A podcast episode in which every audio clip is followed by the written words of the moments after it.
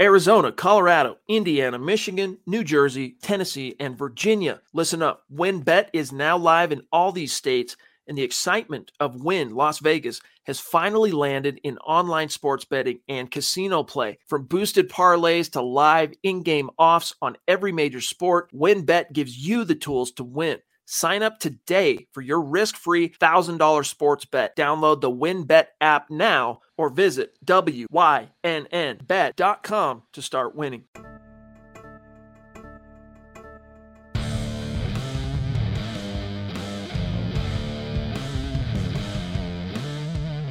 You're listening to Mile High Insiders with Nick Kendell and Luke Patterson. Head on over to milehighhuddle.com for all things Broncos. Now, it's time to find out what's going on behind the walls of UC Health Training Center.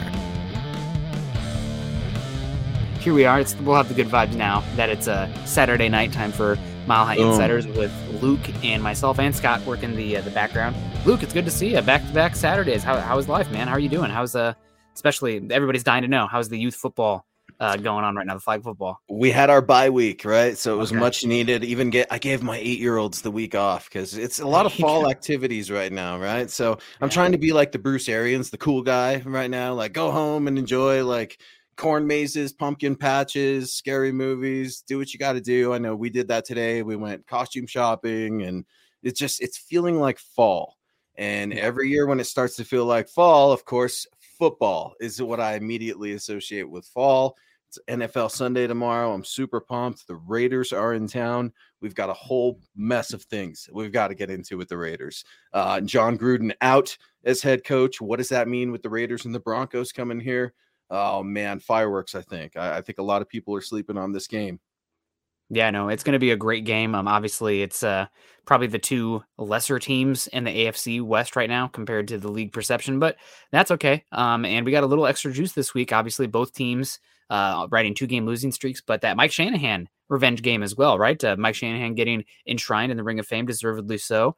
And uh, it fell on the 49ers bye week, so that way Kyle Shanahan, Mike Shanahan's son, could join us. But uh, the fact that it Coincidence? fell on what was that? Uh, I- Coincidence? that was on purpose, but the fact that it fell on Raiders week is a coincidence. But maybe it's a uh, a sign of good things to come for the Broncos, and we'll take any signs we can get.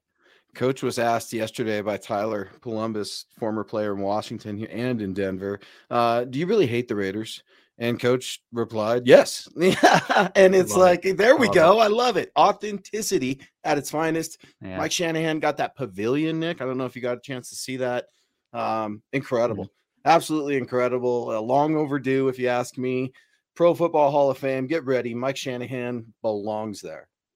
Yeah, absolutely. You know who belongs here? Muhammad Badri coming in. Um, Muhammad took a little break there for a little bit, but it's been great to get him back. Um, Five dollars here, rocking his son Malik in the picture as well. Uh, Braun and Smooth Killa in the building. Also, we got Scott working behind. Uh, obviously, we got Mark Lindeman saying howdy, Scott. But good to see everybody coming in. Uh, obviously, we got uh, Andrew Lampy saying Iowa. Sorry, dude. Yeah, I'm. that I'm, didn't take long. What are no. we? Two minutes into the show. Nick said it would happen. We were just Yeah. talking about it before the show. He's like, "Man, I'm gonna get roasted." Des- deservedly so. Uh, Iowa who is who we thought they were, but um, I'll Easy, tell you, man, Dennis. I'm gonna get. Uh, I am going to get annoying probably with the draft talk leading up to it because I want George Karlof- Karlaftis on this Denver Bronco defense so bad. I the new absolutely- Greek, the new Greek Oh. freak. I absolutely adore George Karlaftis, and Scott gives me a hard time because I uh, I definitely have a type when it comes to edge rushers. I like the guys who are long and strong, uh, especially in today's NFL. Um, I think that those guys, the fact that it's such a quick pass game, I need the guys who can just work through the tackles. Um, and that's what Karlaftis does. He has probably the best hands I've seen from a edge rusher since Nick Bosa. He is grown man strength. He's he's incredible. Hmm. Um, so Speaking of incredible, look at David. Crespin. David Crespin coming in on Facebook with those stars. Great show. Go Broncos. It's Raider week. Broncos fans are pumped. They should also be pumped because with those stars comes an opportunity to possibly get a Patrick Surtain the second jersey PS2. Nick, how do folks get involved in that contest? Yeah, so guys, make sure we are halfway through the month, which means we are halfway through meeting our, our I guess the endpoint, the deadline for the goal. And right now we're only at 43% of our goal, which is a quarter million stars. So make sure you guys are getting in there. I know that Thursday's show with uh, both Scott and Zach uh, put a dent in it. So let's get a dent in it tonight as well, if we can. Um, and obviously David Crespin coming in there helping us out, put a little dent in it. Um, but get those stars in and uh, we'll keep that going. Also, make sure we don't want to forget our folks on YouTube as well. Getting your YouTube super chats as well um, the YouTube superstars. You guys have been rocking it this month. We really appreciate you. And uh, we're going to get our top 10 YouTubers right now. We got Michaela Parker coming in here. Mark from Georgia. Congrats on the number one overall team, deservedly so. The uh, Mark from Georgia. Yeah, they're very good. I do like that Jordan Davis uh, defensive tackle. There's so much good defense on that team. Uh, Christie's in there as well. Number three, we got Naj, number four. Seth Harmon, number five. We got DW96734 coming in at six we got a little bit of movement here from uh, Brian Greenfield moving up, up one. Uh, Shane Daniels down one, but you know you're still number one on our hearts, Shane. We love you. Stu McPeak coming in as well at nine, and then Aaron Lynch. So uh, Chris Hernandez, Broncos 16 and one needs to update his name, unfortunately, and Corey H coming in right behind him. But it's been great. Um, you guys are awesome. We appreciate you. The stars, the super chats, uh, keeping the lights on in here. I know that Saturday night's a lot of times a, a wind down family night for a lot of people, but we really, really do appreciate you guys coming in and just joining us in general. And uh, any contribution like that is obviously above and beyond, and we appreciate it. Listen up, Broncos country. TickPick should be your first choice to buy football tickets because they save fans money by never charging any service fees ever. TickPick is the exclusive ticketing partner for the Huddle Up podcast and the Blue Wire Network. Denver Broncos football is finally back, and there's no need to exhaust yourself searching all over the internet to find Broncos tickets anymore because TickPick, that's T I C K P I C K, is the original no fee ticket site and the only one you'll ever need as your go to for all NFL tickets. TickPick got rid of all those awful service fees that the other ticket sites charge, which lets them guarantee the best prices on all of their NFL tickets. Don't believe it? If you can find better prices for the same seats on another ticket site, TickPick will give you 110% of the difference in the purchase price. That's right, guys. When we were searching for tickets for the MHH meet and greet for week three at home, Broncos versus Jets TickPick had us locked down. So visit tickpick.com slash huddle today and use the promo code huddle to save $10 on your first order of Broncos tickets. Yeah, and don't forget Andrew Lampy. We really appreciate your support yeah. as well. Appreciate you giving those stars. Good luck with that PS2 jersey. Um, I'm at that point now where my daughter needs a different jersey, right? Mm. And it's like, who do we who do I want to grab that's going to be here for a while? Well, PS2 sounds pretty good. Uh, he's had his struggles, right? But we all know rookie corners are going to, and heck, corner in general is going to. But a PS2 jersey, sign me up. Let's say what's up to some folks in this in the stream real quick. Yeah. George Newton, I see you. Mark, how are you? Mark saying in here, stars from the other Mark in Georgia. Uh, some Mark on Mark crime there, giving MHI a little bit of love. Cobra Commanders in the house. Joseph, I see you. Um, I'm sure we talked about Mo. Our guy Mo was in the house as well. F FYT, I see you getting getting ornery in there. We'll get to you. Uh, Jay Kozad, what's going on, brother? Fernando, Chase Wellner, Jim Hilton, hit those little thumbs up. What's up? Thanks for the support. Randy Jones, great to see Mike get into the ring of fame. That would be Mike Shanahan, that is a special day for him tomorrow on the Raiders, the first divisional game for the Broncos. Um, talk about what kind of emotion that's going to bring yeah. potentially to the game or that that stadium, Nick.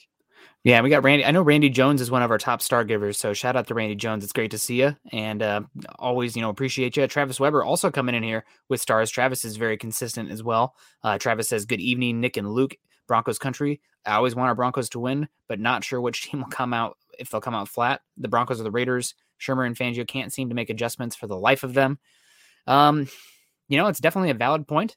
I'm always been of the I think it's Bill Belichick actually who came out and said, you know, like 85 to 90% of a, a, game's outcome comes down to the personnel on the field. It is about the Jimmies and Joes, but then 10% is coaching, scheme, discipline, technique, et cetera, et cetera. And uh, right now, the Broncos have been, especially last week, uh, losing that 10%. And this team just doesn't have enough talent in the Jimmies and Joes, especially with how injured they are right now, to be outcoached, out schemed, et cetera, et cetera, and win football games. Yeah, you know, it's really hard for me to try to defend anything against Travis's point there for yeah. the Broncos because I mean the proof is literally in the pudding. And what's yeah. up, Gary? Gary's in the always Love in the Gary. running to get that PS2 jersey. Good luck, buddy, and go Broncos! Saying awesome, the Nick and Luke show. I love it. Uh, love Broncos country. Appreciate you so much, Gary, an active member and a good friend of the show. Our guy Ernie Mays in the house as well. Uh, Chase Wellner, another good friend of ours. But Nick, yeah, man, it's the Broncos have just struggled mightily in major categories, including third down. They're ranking what 28%. They convert 28% of their third downs, which is dead last in the NFL. Uh, they have the second worst average in distance on third down, which is third and eight in the NFL. I mean, Pat Shurmur almost feels like he's just so resistant to change, or if he is going to run the ball, he's going to do it cutting off his nose despite his face.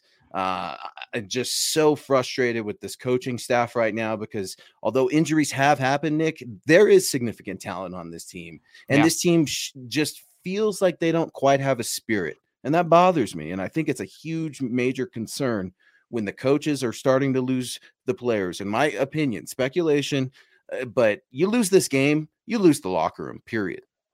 Uh, yeah, I mean, if they lose this game, it is you're going to really find out about Vic Fangio and this team going to Cleveland because that is one where it would be really easy to see them go in there and just, you know, I don't want to say anything too vulgar here, but you know, just lie down Bomb essentially. Out.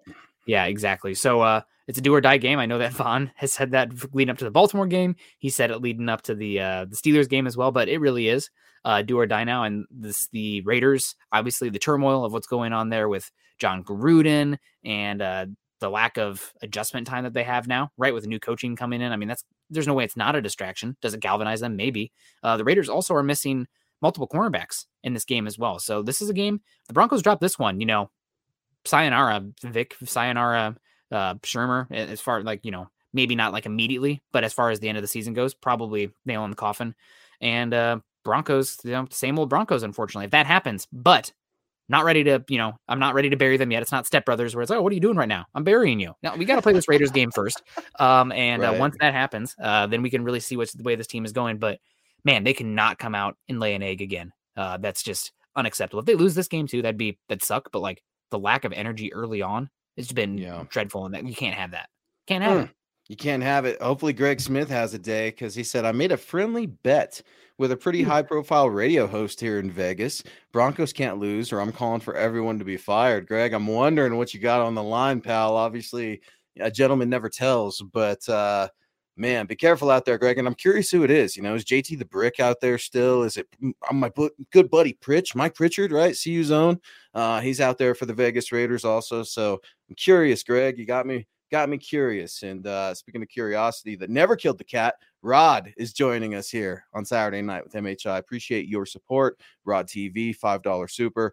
I love Matt Corral's game. I think we should take him, sit, and develop under Teddy for a year with a good coach, just like Patrick Mahomes did. Yeah. Uh, I like Corral a lot as well. I mean, he's going to need a year because right now he is operating like almost a pure RPO game um, where almost every single one there's the mesh point, right? And then he pulls it back and it's a slant or a fade or a go or something, right? So it's it's really not a. It's kind of like what you're seeing right now with Zach Wilson, really struggling within structure because it's not all backyard football and it's not all these RPO looks right now. So Corral's right. gonna need some time. He's a little bit small. Um, but you know, we're saying Kyler Murray play MVP level right now. So does that really matter as much today? I don't know. Um, one thing I love about him, and this is a major juxtaposition to what the travesty of what I just watched the Iowa Hawkeyes do. Um, their quarterback, the least twitched up quarterback I've ever seen. Um, but Corral, he's twitchy. Uh, he can step up quick, quickly. He can change direction quickly, and you need that not only to extend plays, but in the pocket as well. Live arms. So uh, Corral right now, he's my quarterback one. I don't think he is a number one overall quality player, but if you're talking about you know back end of the first round and he's there, heck yeah, I'll take that every time. And then guess what I do in 2023? I take another quarterback. And then guess what I do in 2024? Take another quarterback because you're not anything until you have that guy and just keep swinging away. That's that's honestly the philosophy I'm starting to lean into here with the quarterback position. Yeah, the Broncos are more than a quarterback away. I mean, it's Teddy's not the problem yeah. right now. I don't know that he's a long-term solution, but yeah.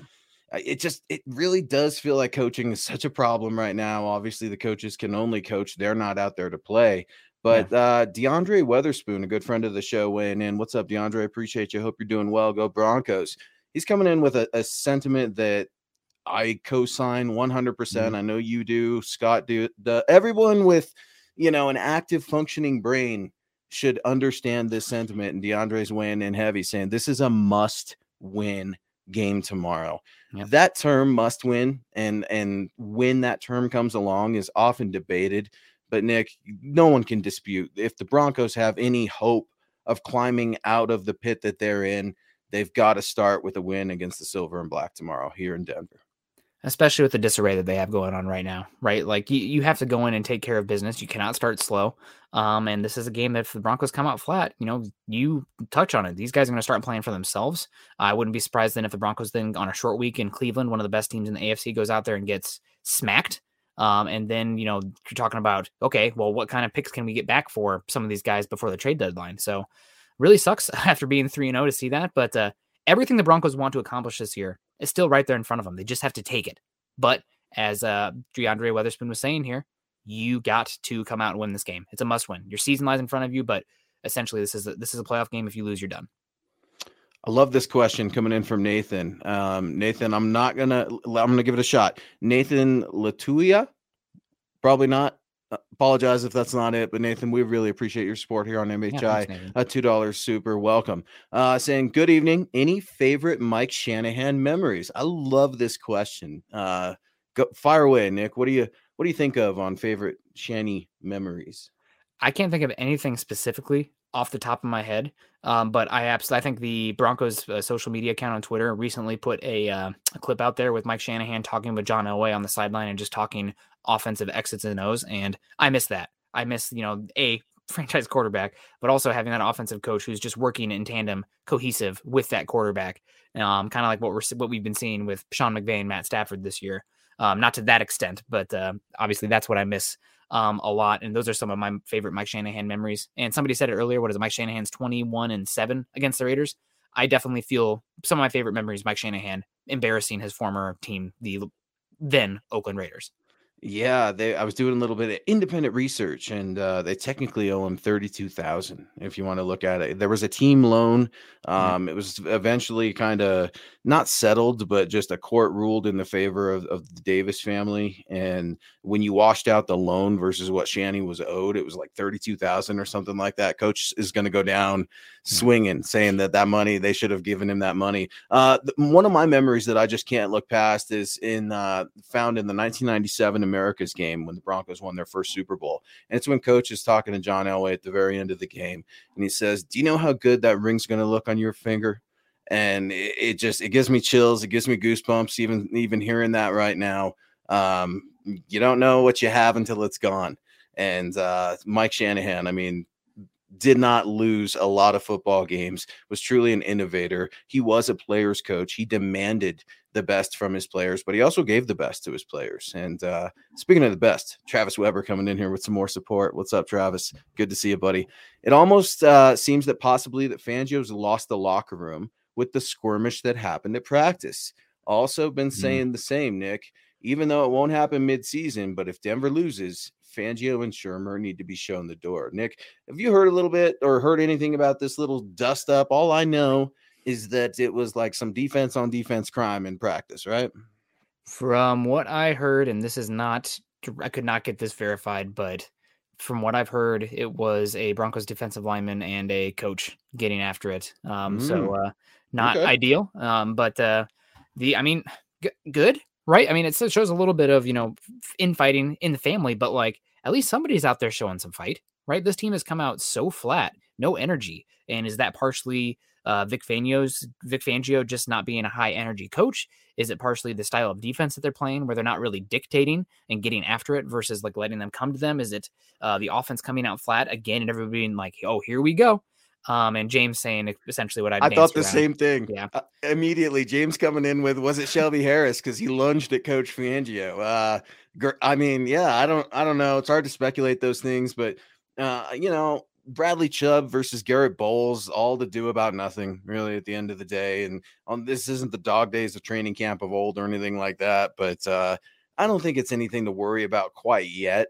Uh, you don't want it to happen, but yeah, it shows a little bit of fight, and we'll take it. And uh, Andrew Lampy coming in with some more support. We really appreciate it, Andrew. Good evening. Saying, uh, what's everyone's thoughts on what could have been had Denver not fired Mike Shanahan when they did? He could have gotten a few more years with the players he had already acquired. Uh, Jay Cutler and Mike Shanahan, if they give him more time, Nick, what, what do you think that could look like? Mike Shanahan was a great coach in offensive mind. He was not a very good general manager. Um, and he had a lot of bad signings. Since that was it that 2000. God, there was a draft class where they took Jarvis Moss and like Marcus Thomas only had like four picks, and that was just an absolutely terrible, terrible class. Um, and Mike Shanahan, because of what he accomplished and everything, you know, he wanted more power, and I don't blame him for that. But um, that was not the the best move for them. There's very few coaches out there who can also perform adequately as a coach and be the general manager. So I think that was probably the biggest uh, reason that the Shanahan era ended as poorly as it did. And to be honest, I mean, that's typically how it ends, right? Most coaches don't get it right off in the sunset. Most players don't get it right off in the sunset.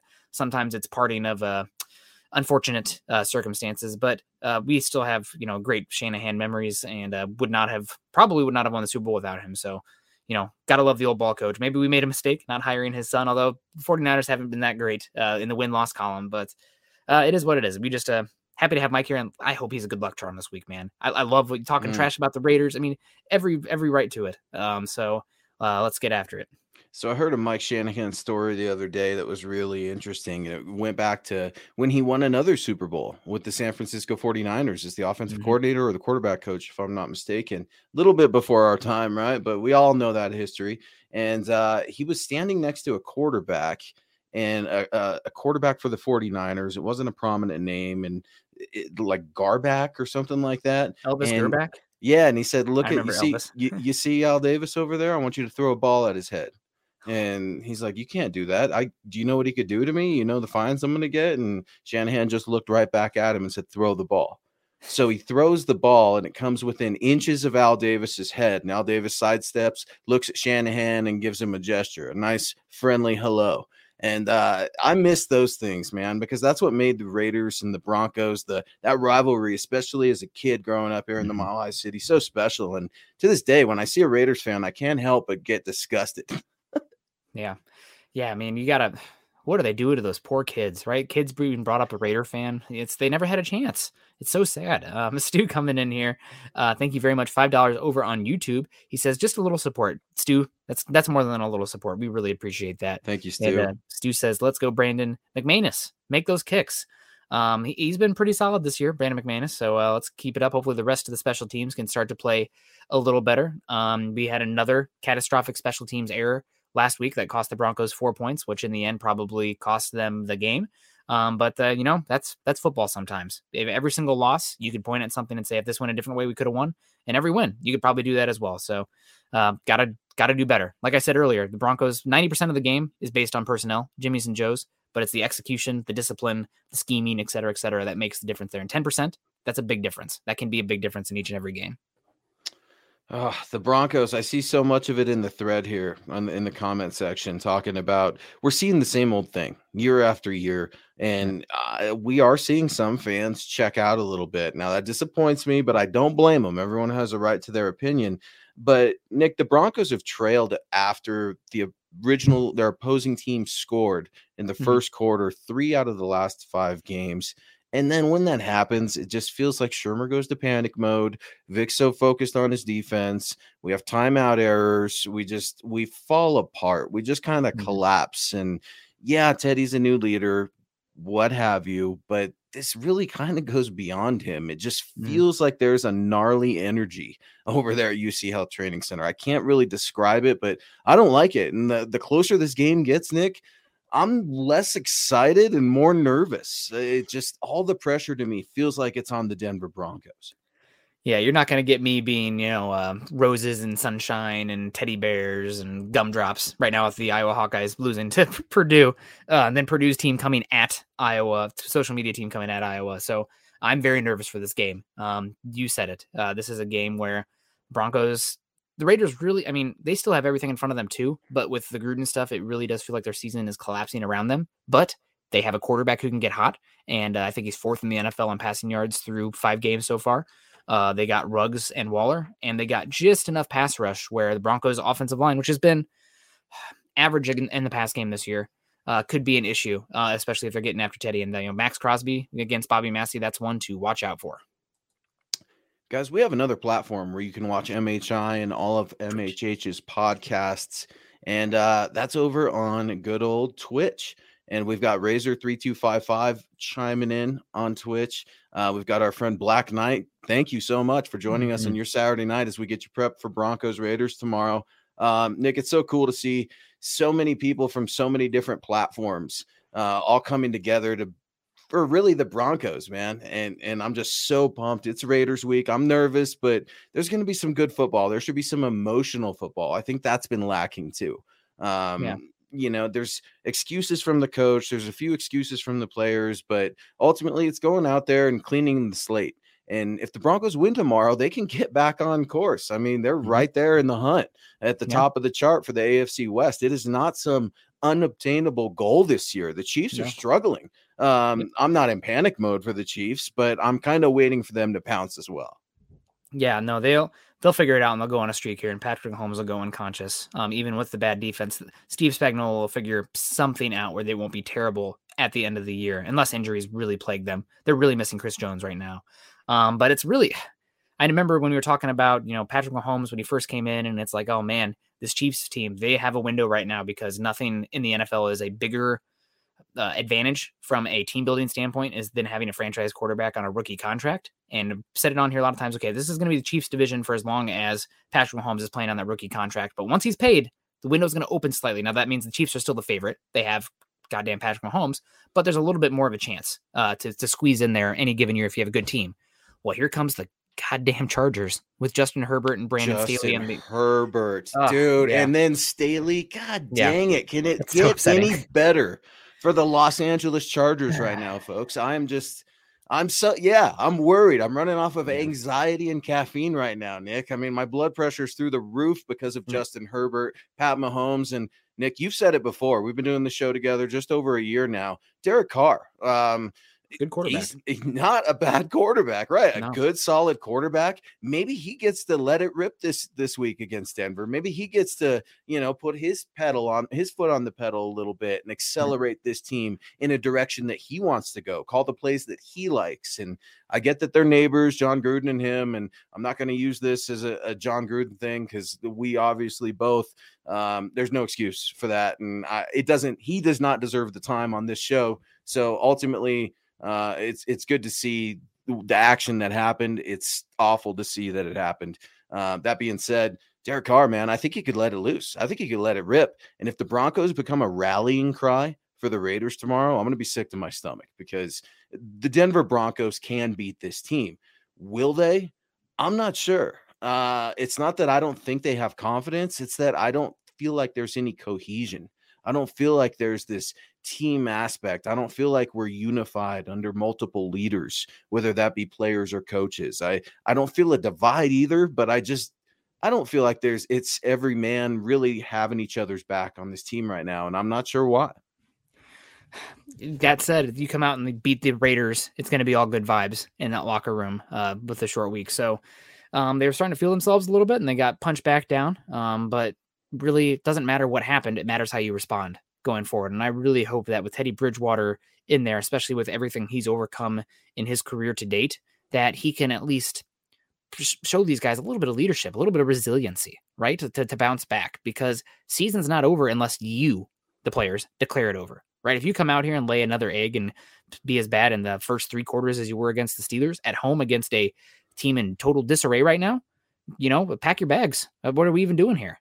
So, and I typically not to be the, the emotional guy uh, on here on any of these shows, but like you got to go out there and do you got to go out there and execute and bring some energy because it's just been flat. And football's a game of an emo- uh, emotion, and they've not played with emotion. No emotion. And I love this right here because this makes me laugh. Uh, Mark, our good friend coming in, every time Derek Carr wins, eyeliner sales go up. Man, that's that's good. You can't you can't get past that. That's just yeah. Uh, the guy, I mean, it's it's Derek Carr. He's he's bizarre looking. He's got his own little uh I don't know. He's got his own thing going for him. He looks great, beautiful cover girl esque. Uh, Travis Weber coming in. The Braves on my other team. Uh, big on them, just like the Broncos. You got Broncos fans all over, Nick. It's so cool to see everyone spread out. And uh, speaking of comedy, we got our guy, Base Gase, back in the house. You know, he's going to start throwing down some one liners. Uh, 199 Super, and a great question. Nick, how did the Broncos stop Henry Ruggs? Um, Don't say Kyle you- Fuller. Don't say Kyle Fuller, please, for the love of God. I know you won't. Bryce Callahan, Ronald Darby, and press him. Henry Ruggs is fast, but uh, he's also tissue paper with anybody that tries to get hands on him at the line of scrimmage. Now, I have appreciated what the uh, Raiders were doing with Ruggs, a lot of pre snap movement that makes it harder for you to press him. Um, but, you know, I'm not sure what this game plan is going to look like now that Gruden is gone and how much of those kind of intricacies you're going to see in here. Is it going to be much more of a simple offensive game plan trying to execute it in less time this week? Uh, so that's the big thing. If you can get your hands on Ruggs, you can take him out. Um, and I think that you can do that with a Callahan, with a Darby who should be back this week as well. Uh, Ruggs is soft. Um, he's a great player. I loved him coming out, but he is a little bit soft at the line of scrimmage. And I think you got to dictate and come to him, which is something this Broncos defense has not been doing so far this year. And if you let him eat a cushion, he's going to do that. And he could beat you over the top because there's not many people who can win a foot race with Henry Ruggs. Broncos country is frustrated. Our guy Travis is also saying Fangio is going to put Von on Ruggs. Um, I absolutely love it. Y'all are y'all are stone cold killers in the house on MHI. He's Nick Kendell. You follow him on Twitter at Nick Kendell MHH. I'm at Luke Patterson LP. You guys can find at Mile High Huddle on Twitter. Go to milehighhuddle.com uh, for all of your written news, video, and any other content that you would like that is Denver Broncos related. Um, Nick, I wrote up a, a quick article as I do every week in one of my pieces about three must have for the Broncos in, uh, you know, a Raiders victory, if you will. And we talked about a couple of them already, but talk to me a little bit about what the Broncos have to do to contain or account for Mad Max Crosby. The guy has been statistically a little underwhelming after that first week uh, matchup in which he won AFC Defensive Player of the Year, but I Mhm. think he could feast against the Denver Broncos. Uh, he definitely could. I do think that there's such a weird juxtaposition going on with uh, the statistics surrounding the Broncos' offensive line and pass protection. Broncos, I think, are 17th in the NFL. I get this doesn't include the Thursday night game, so let's just assume coming into this week, Broncos 17th overall in pass block win rate. Uh, they were dead last in the NFL in pressure rate for the quarterback, but Teddy Bridgewater had the fourth highest time to throw of any quarterback in the NFL. So hopefully you can start seeing the Broncos execute a little bit better quick game. That's been an issue so far since KJ Hamler and Jerry Jeudy have gone down. You have these more big, slower play developing guys, uh, and Tim Patrick, Noah Fant, and Courtland Sutton. Uh, but you got to figure out a way to scheme open some guys in this pass game and some quick hitters, and that's something that Shurmur has not done historically. Uh, he's always been a my. Here's the play. My guy has to win the route, and uh, that's not something right now you're seeing with the likes of Courtland Sutton and Tim Patrick. Great receivers, but not the types that are winning the quick game uh, that you saw with Jerry Jeudy and whatnot. So Shurmur needs to start figuring out maybe some pick plays, maybe some slants, maybe some RPO looks. You know, maybe do something a little bit creative with the run game. Also, you know, it doesn't just have to be this inside zone or this uh, ISO uh, over and over again for two yards. You know, you got to get a little bit more creative and give them different looks. It's the creativity doesn't come from just the different play calls too. It's executing different things out of the same look, and it just based on the look, you can tell where they're going almost every time before the snap. I think a lot of times people get bored with the term running the football, right? Because we're so enamored with quarterback play. Um, but you really start to see some creative offenses in the NFL and how they are running the football with Nick. It would be nice to see a wide receiver motion, at least that Yeah, before a run. I mean, this is just so vanilla and and not even simple, but it's just bizarre what kind of offensive series we're seeing from Pat Shurmur. Obviously, uh, it was pointed out all week those first two possessions, right? Run, run, pass, punt. Um, he ran the ball on first down every series, with the exception of the two minute drill, I believe, last week against the Steelers as well. And that almost felt like a point. Uh, I'm being a little facetious here right now, but you know, when he's out there telling us, look, man, I'm, I, I do want to run the ball. I do understand the significance of it. And he didn't do it in, in the Baltimore game. And then he says, yeah, we are going to do it against Pittsburgh. And it didn't work. It almost feels like he feels vindicated to spread them out and go with those wide receivers, one of which was just added and activated today. John Brown will be playing Yeah. for the Broncos tomorrow. Nick, what do you what do you make of the John Brown addition to the Denver Broncos and what he can bring to the offense? Uh, he brings somebody who is going to make it tougher for any team to play cover one or cover zero uh, because he can kill you with the slot fades. And that's something that Shurmur has been running um, recently. I mean, we even saw it in the goal line, running a slot fade, which maybe isn't the best. Um, but uh, John Brown should be able to at least create some spacing issues. I'm not sure if he's going to be able to do much in the quick game. That's what made KJ Hamler so interesting. It's because he could do quick game and deep game. Um, but uh, either way, he's going to add a different type of receiver uh, that this team needs. And you know, you you've been doing these shows long uh, long enough with me that I've always been a proponent of building your pass catchers like a basketball team. And uh, they lost a lot of speed when they lost KJ Hamler and Jerry Jeudy, and John Brown should bring that. So even if it's you know, you know, ten snaps, twelve snaps, getting Diontae Spencer off the field for John Brown should be a a boon for this offense. Tyrie Cleveland was also activated. We've seen him activated for a couple of weeks now. Yep. And uh, Mike Boone, I think, as you mentioned earlier, coming off of IR. Jerry Jeudy, we just mentioned him. He is mm-hmm. cleared to start practicing. It will not count against that roster spot, which is good for the Broncos. But they also had a cornerback, Mike Ford, who was placed on injured reserve. Uh, looks like an injured knee. So uh, short term IR, I believe, as well. So just a little bit of house cleaning before we get to our good friend Nathan again. Uh, appreciate the support, Nathan. You're very, very gracious. We appreciate it so much.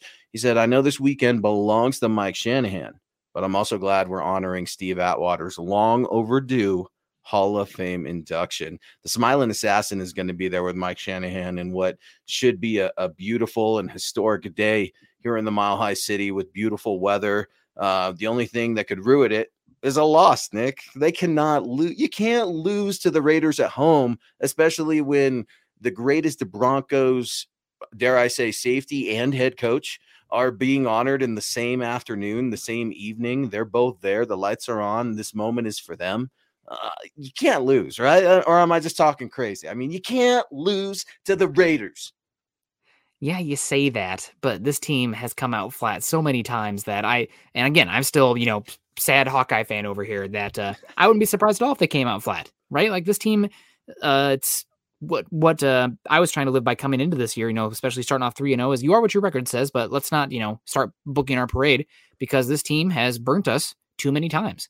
And I uh, felt the same way last week. So, you know, not to be a Debbie Downer, but until they come out and go put punch the Raiders in the mouth and then go out there the next drive and do it again and again and again, I don't know. I just think that there's definitely a possibility they could come out flat and not match match the uh, the energy of the Raiders. And uh, when that happens, I feel like this Broncos team they don't have that guy that they can lean on or whatever, especially offensively. What's the identity? What do you lean on? Where do you go? Mm-hmm. Um, and it starts to panic, it starts to spiral out of control, and then you know you might be down two possessions with 10 minutes left and oh now it's starting to work it's starting to open up it's too late so you got to get out there and start dictating early on and that's just not what they've done the last couple weeks Watch for Josh Jacobs as well. He tore the Broncos up last year in their very first yeah. game, 112 yards and two touchdowns. Uh, and then that other Bronco running back, former Bronco running back Devontae Booker, tore him up for 81 yards and two touchdowns. They have more experienced backs now, um, better backs, I feel, in Kenyan Drake, and I think it's Paris, right, as mm-hmm. the as Jacob's substitute. So watch that run game. But Travis Weber weighing in again with some support. Appreciate you, Travis. Um, speaking of Iowa, is this uh, former Iowa tight end Noah Fant's injury the same lingering injury from last season? I know he's been playing hurt. Uh, great question from Travis. Nick, what do you know about Noah? Because it feels like Noah's never right, but he always plays. He's tough as nails. He, he, has nothing to prove with me. I would actually be okay, um, you know, if they nursed him along, but Alberto's not there anymore. And they got Saubert. You got what are you gonna do? Beck. I mean, who are you gonna call up? You're gonna try to get another tight end, are you gonna trade for one? Uh, what's going on with Noah Fant and his injury?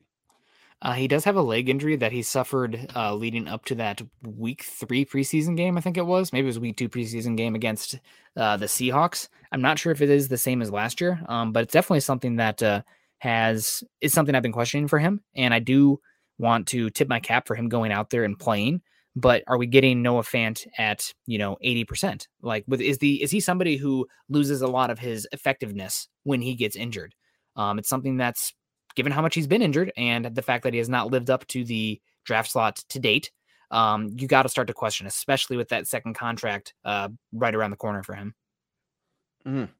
Yeah, it's it's uh, you're going to find out a lot of truths tomorrow, right? And not only players' truths, but teams' truths, coaches' truths. We're going to see how it goes. But uh, Black Knight weighing in three two three over on Twitch. Appreciate you so much, man. Uh, great to great to have you on MHI. And he wants to know if the Broncos lose this game.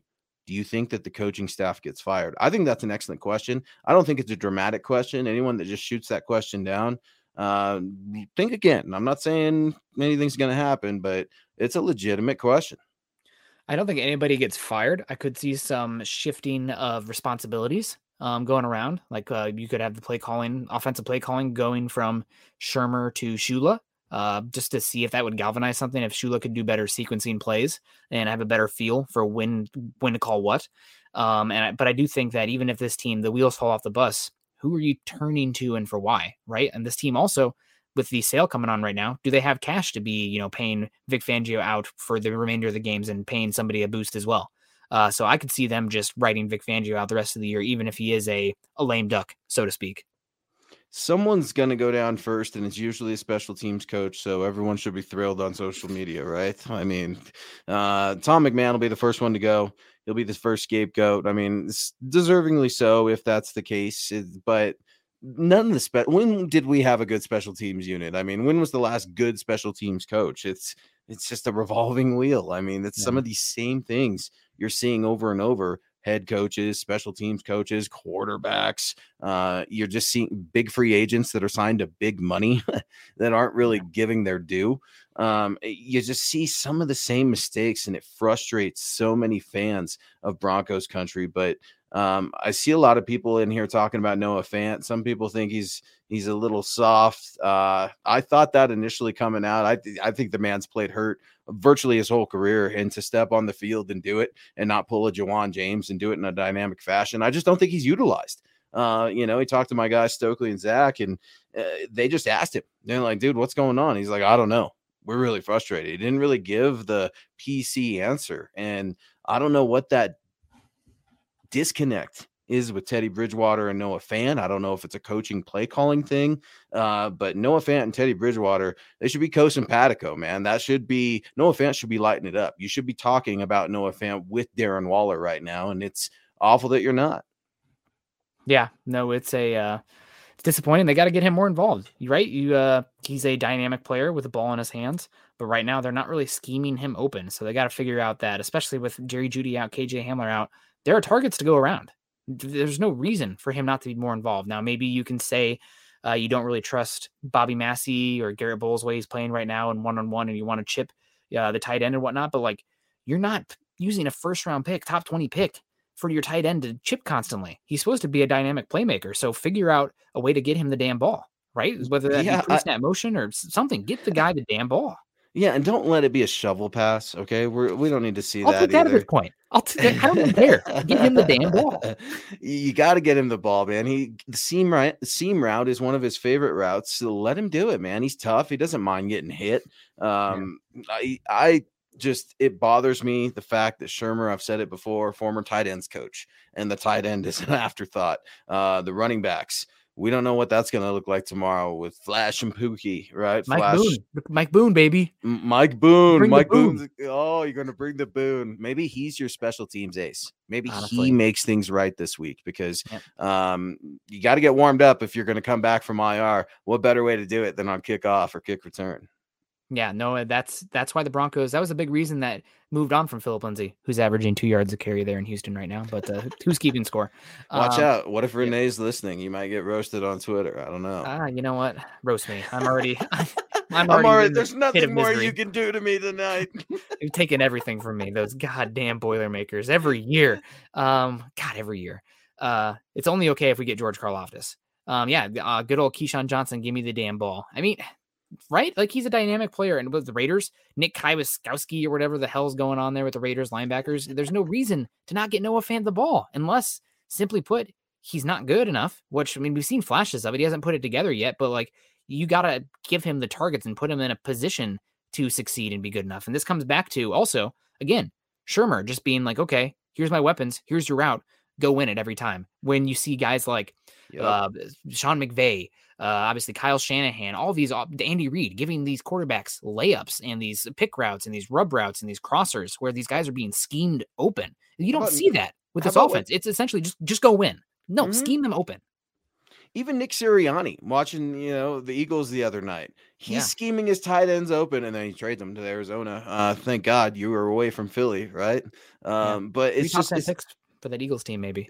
Zach Ertz, right? Zach Ertz now a Cardinal. But I mean, just for a point of context, uh, the Eagles are converting 40% of their third downs, and they're an awful team. They're ranking 16th in the NFL. Again, the Broncos, dead last. So uh, it's not doesn't take a rocket scientist to use your Mm-hmm. tight end, especially as a safer option. You can get this man involved without putting him at huge risk, I believe.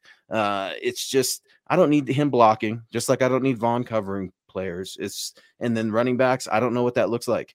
Um, I don't know how Pat Shurmur is going to react when the Raiders score. If the Raiders score first, I think you're going to see a lot of the same. You're going to probably see Tyrie Cleveland get some action as well.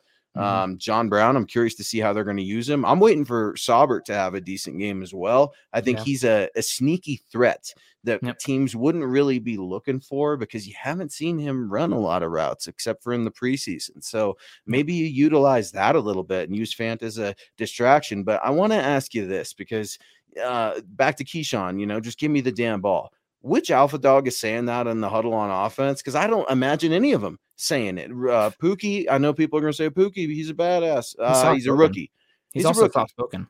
Yeah, he's a rookie, soft spoken. He doesn't like to talk to the media. He's a team Yep. first guy. He's very hard on himself. Uh, but I don't see Courtland Sutton running into the huddle. Tim Patrick, I would argue, maybe is the could see Tim closest thing. Yeah, He's he's probably the most dog you have on offense right now as far as uh, emotional leadership and going out there and also performing at a high level. Uh, you could have argued maybe Garett Bolles coming in the season, but with how Garett Bolles is playing right now, an average left tackle, you're not not terrible, but an average left tackle, not a 17 or what a million dollar a game left tackle right now. But um, you know that's that's the guy. But still, I think uh, we have a good comment here from uh, DeAndre Witherspoon talking about just the, the big part of this, but it comes back to Shurmur. Jeudy opens up everything for this offense. I really think we we knew how good Jeudy was going to be coming in this year, but I think we maybe undersold how important or how detrimental losing him was to the functionality of this offense because with how Shurmur schemes this open, Jeudy was your only guy who could okay, you have a one-on-one matchup or you have a leveraged, you know, like safety over him. Jeudy's still to win. Jeudy's still to get open. I don't see that from the other guys. And with Teddy Bridgewater, who's not a gunslinger, having a guy who can get that separation and get open on a whim is uh, key for this offense. And you just you haven't seen it right now. It's become this plotting offense where they can't get it done. So hopefully Jeudy will be back soon. I think he is eligible to come back for that Browns game, even which would be amazing. Maybe you only see him play, you know, five, ten snaps uh, just to get his feet wet to see how his ankle responds, and then you get the ten days after that to kind of evaluate and uh, reassess from there. But uh, this team is really, really missing Jeudy. Um, there's no doubt about that. He's the only guy who can do what he does for this offense. Yeah, um, yeah, I hear you. He he he opens up a lot of things, but uh, he still has a lot to prove as well. He was my camp Yeah. MVP. The guy looked amazing in training. I mean, just I mean, he real like he- the hype is real with that man. And I don't like to get on the hype train a lot, but holy cow, you're right. But for an experienced coach to not be able to utilize the other talent on this team is unacceptable. And for Vic Fangio to kind of bury his head in the sand and look the other way while Pat Shurmur does his own thing, it's unacceptable. It's just it doesn't work. We've been trying this approach since 2015 with this defensive first mentality. And while I can respect that, I think you also have to adopt this new mentality of 2021 NFL football, uh, in which you are seeing teams air it out. You need to set up those passing plays with the run and you can spread things out. You you can see more ingenuity, creativity like you mentioned earlier. It's just so frustrating watching the same old thing time after time, hearing coach Fangio talk about, you know, injuries, using excuses, I mean philosophy. It just feels like ego. There's so much going on over there and players know Nick and that's one of the things I'm I'm thinking about with coach Shanahan. Uh, he was a player's first guy. Now he demanded the best from his guys, but he gave the best as well. He made sure with Pat Bowlen, each player had their own room at the hotel. Um, he made sure each guy could have media stuff and do their own thing. However, you wouldn't not be talking about these controversial aspects, the news, anything like that. We're going to keep it pretty player and football related. Um, I just don't see connectivity between Vic Fangio, Pat Shurmur, and these players. Ed Donatell, sure. Um, Zach Azzanni, you bet. I'm not saying there aren't good coaches on this squad, but where it really, really counts the most, I think the Broncos are lacking significantly. Yeah. And I just don't think there's a great culture or buy in right now. Right. And I think we have somewhat righted the ship there with Teddy Bridgewater, but it's going to take more than that to cut out the tumor that has been growing in Dove Valley over these last few years. And honestly, it starts even a, higher than that ownership. Uma. There's no the ownership situation. And until that's settled, we're just you know stuck in the snow, wheels spinning, right? So, uh, and it's a really unfortunate situation for the Broncos organization thinking long term, uh, given what's going on with Fangio, probably seemingly coming down the tracks right now. Um, obviously, this team could turn around and go on a run, um, and that would be amazing. But the Broncos, with their ownership situation probably not likely being settled until late into this upcoming summer, well, after you'd already have to hire a new coach. Um, do you are you just hiring another dead man walking head coach? uh, before the new owner comes in, and also like what kind of money can they pay that guy compared to other organizations, and what kind of uh, the guarantees can they give him with a new owner coming in? Because that guy could come in and say, "Nope, I'm doing everything myself. You're gone." So that's gonna that's going to make this Broncos position not as favorable as some other ones that are going to come open, and uh, that makes it tough. And it's just it's it's hard to really even move forward with this team thinking long term until that ownership situation is settled and we know what's going there and we have a direction and an answer with the ownership group. So it almost sounds because I agree with a, I agree with a lot of that actually. I don't think there's anything I don't disagree with there, but it sounds like by that nature, um, George Paton's hands are kind of tied.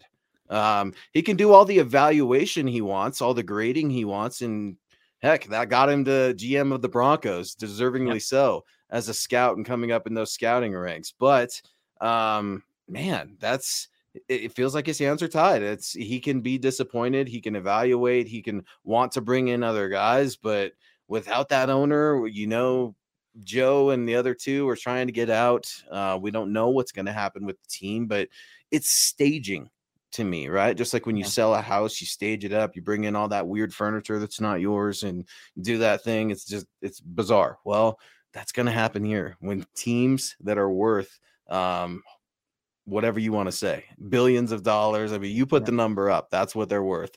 Uh it's just so bizarre the way they stage these things up to have a new regime a new cabinet and start fresh might be the best thing.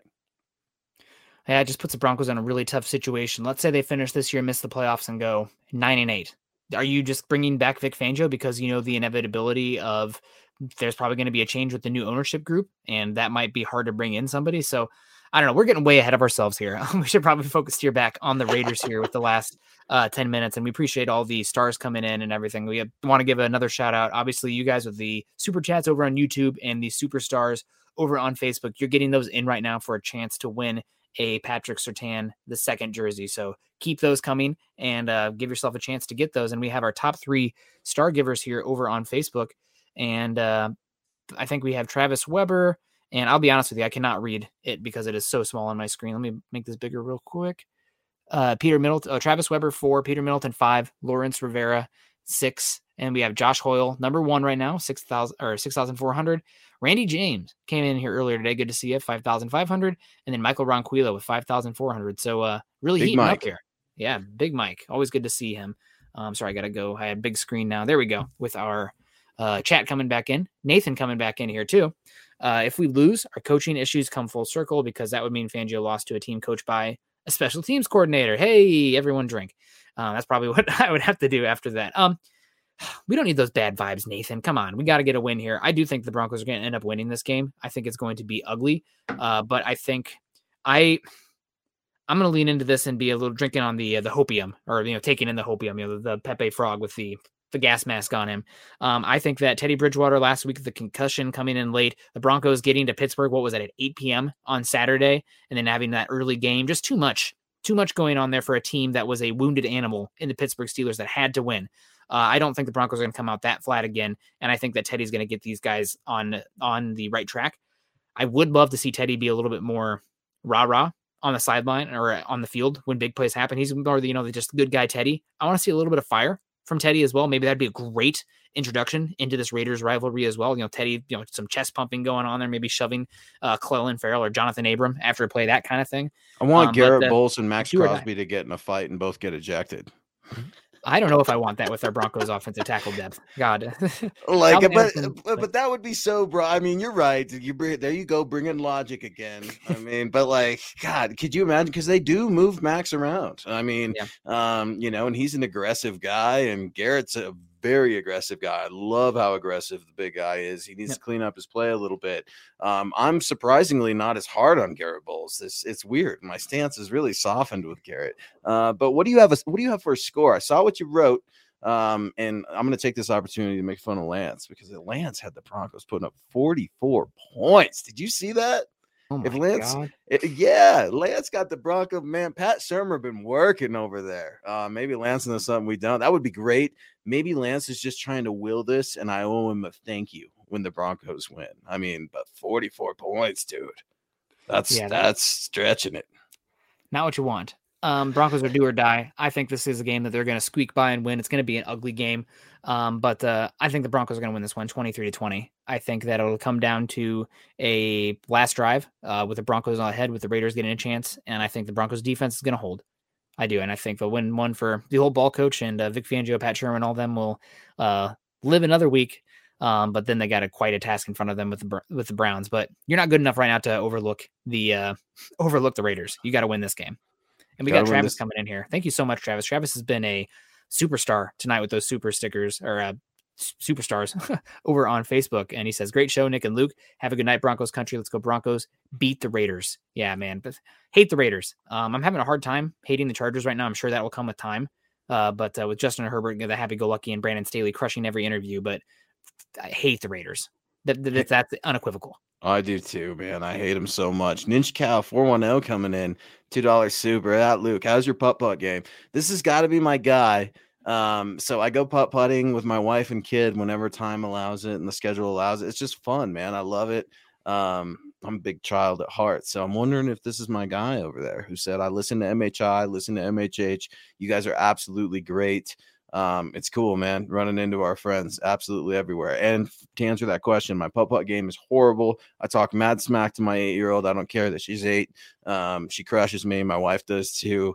And uh, I just try to have some sort of dignity when I leave there, even if it means, you know, making my kid cry with trash talk. no, I don't do that. Uh, but no, thank you so much for the support. Peter Middleton coming in too. He agrees. Raiders are the team I hate the most. Please win, Broncos. Um, man, I'm just I'm not buying what Vic Fangio is selling. Got the Raiders winning 27-17. Uh, I just I know, I know, man. The last two games though, it's weird though. We're we're giving a lot of these teams some points, especially the Raiders, because if you look back at the last two games, the Raiders have scored, a, I think, a combined 23 points. The Broncos have scored 26. Um, I wonder if the Broncos are a little distracted. Um, not only with the Jon Gruden thing, but with Coach Shanahan, with Steve Atwater, the festivities. You're seeing some of the old dogs come in. I think that's a great thing. I would actually love it if they could toss a headset to Coach Shanahan because you know he's still involved with the with the Niners. Kyle's going to be there. We could use all the help we can get, Kyle. Um, but it's I think it's going to be a tough day. I really do. I, I just don't feel like this team loves each other. And I know that might sound sappy and bizarre coming from an analyst and a writer, but uh, It uh, matters though. NFL is a very- and whatnot, but it's a romantic sport. It, I mean, it really is. You have got to, you know, like the old Al Pacino, any given Sunday, the crawl for that inch, you know, watch any football movie. And, Yeah. you know, I get all big old softy, right, with every one of them because you can go there. Those emotions are real. And I just, when teams are winning and things are good, everybody's happy. But when teams are losing, um, you know, Nick Sirianni's coming out there taking some heat last week for some calls and saying, "Hey, I should have done this, should have done that." Vic Fangio's not doing those things. I don't trust him, Nick. yeah, I uh gonna have to definitely prove to this fan base right now. I mean, everybody after that Baltimore game, you know, sky's falling, and uh I was, you know, game wasn't over with that Steelers game either, but uh got to come out better, right? You're not good enough Yeah. to be making that many mistakes and playing that poorly off the gate, uh, off the out of the gate, and uh win these games, which is a must-win game now. So uh, we got uh Kevin Lind coming in here. Zebulon Omega, Kevin Lind, of course, with over on Facebook saying, Got to get in that raffle. And it's been a while. Well, Kevin, we appreciate you. It's good to see you. And uh, thank you so much for supporting us and supporting Mile High Insiders every Saturday night at six o'clock Mountain Time. We're coming at you live. So a lot of football, a lot of fun. Um, we're going to have two games happening from the next time uh, Luke and I see you. So hopefully we'll be talking some good things. And hopefully next Saturday we will not be talking uh, who are the Broncos that are on the trade deadline and uh, talking some NFL drafts as well. Hopefully we'll be talking about a team that's hell. Let's just uh, let's drink the Kool Aid. Five and two, right? Like, anything can happen. And it's good to see you too, Gage, uh, coming in here saying hello to Luke and myself. Uh, Gage is my-. Gage is my guy, dude. Gage Gage is as diehard as it gets with Broncos country, man. Like homie was having car troubles, took the bus from the Springs to attend training camp. He's there. He's taking notes. Um, Gage knows his football. Gage is, uh, yeah, I mean, die hard, but just like those Broncos fans that travel to the away games, that's Gage, right? He's there with his team, ride or die. So Gage is a huge, huge friend of ours, and we really, we really appreciate the support. Jay's in here as well. Um, Joe Brewer kind of subscribing to a little bit of what I theorize with Vic. Uh, it's everyone else's fault. I did nothing wrong. It sometimes feels like that. I know I'm being a little dramatic here, but um, players, players. Uh, I think one of the biggest reasons Urban Meyer's not working is because they don't buy that guy. It's this is not college football. You cannot treat these guys like this. Now, I don't think Vic is abusing anybody. Uh, he's certainly not grinding on you know young ladies at the bar. Uh, he's probably making spaghetti and meatballs or something like that, right? But it's just one of those things where I don't see the synergy, Nick. It's, it goes back to that. I don't see the spirit. I don't see the soul. Um, it's just, it's bizarre. I've never seen anything like it, especially for a man who knows so much football. Vic Fangio yeah. knows so much. If he could just utilize a little bit of that on offense, it could help a lot. There's something to be said though about being a great schemer and defensive mind versus getting to that CEO level of handling personalities in the locker room. You know, like some guys just does not fit them, and maybe that's the case for Vic Fangio. But we're gonna find out a lot this week versus the Raiders because if this Broncos team comes out flat again and loses to this Raiders team, which they have no reason to lose to, uh, obviously, they have Derek Carr and they're a good team, but with all the disarray going on right now, Broncos two game losing streak playing at home against the Raiders who swept you last year. If you come out flat and play bad, you know, pack it up. It's it sucks and it's, it's terrible, especially for a three and three team. But like, there's no way there'd be the buy-in, the belief in there, and you need that. Football is an emotional game, and you have to have buy-in there to put in that work, the focus, the physicality. I mean, otherwise, you start to see guys out there playing for themselves, protecting themselves, and uh, freelancing as well, and then it snowballs from there. So hopefully we start talking about a win at, after this game. Otherwise, uh, might be in the similar situation uh, this offseason again, but with a much, much, much mm. worse quarterback draft class much worse. Oh man, that's that's why you know we still got hope with uh maybe some Aaron Rodgers, some Russell Wilson, some we'll see. Eh, but we're a long yeah. way from that, Nick. Like you said yes. earlier, we we love to project, we love to predict the future, and we're always we're usually wrong, all right? But it's human nature to just you're four and one. You're four and one this year, I'm, but you're going to be four and one. I'm doing okay, but I know like I'm going to miss some games and stuff. I just I feel fooled sometimes. Like Baltimore, yeah. okay, I can go there, but you know, Pittsburgh, come on, man, y'all could have beat them. You just didn't. And, and, Alexander Johnson catch that ball. That's a pick six, dog. Like, come on, man. Catch either of them. Yeah, it's uh, it's just those little inches, right? Like back to Al Pacino, but here we are at the one hour mark. We have officially wrapped up Saturday night's uh, Broncos Raiders preview. He's Nick Kendell. You can find him on Twitter at Nick Kendell MHH. Yours truly at Luke Patterson LP. You guys uh, can also go ahead and head on over to huddleuppod.com and get your swag on. Grab yourself one of these hats. We also have gear from all of our other shows, including Nick's morning show.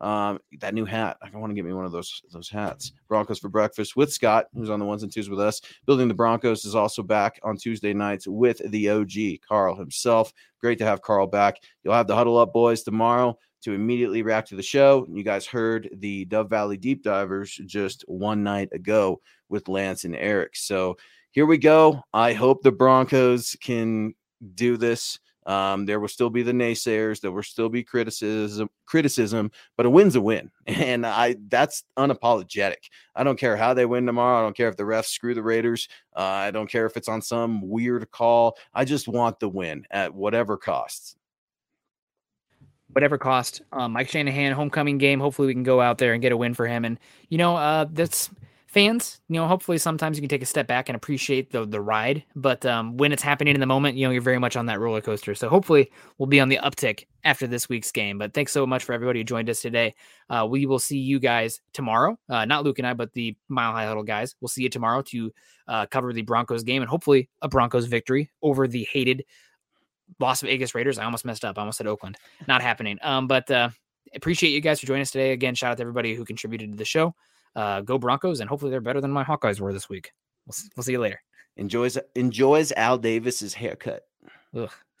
You've been listening to the Huddle Up podcast. Join Broncos Country's deep divers at milehighhuddle.com to keep the conversation going.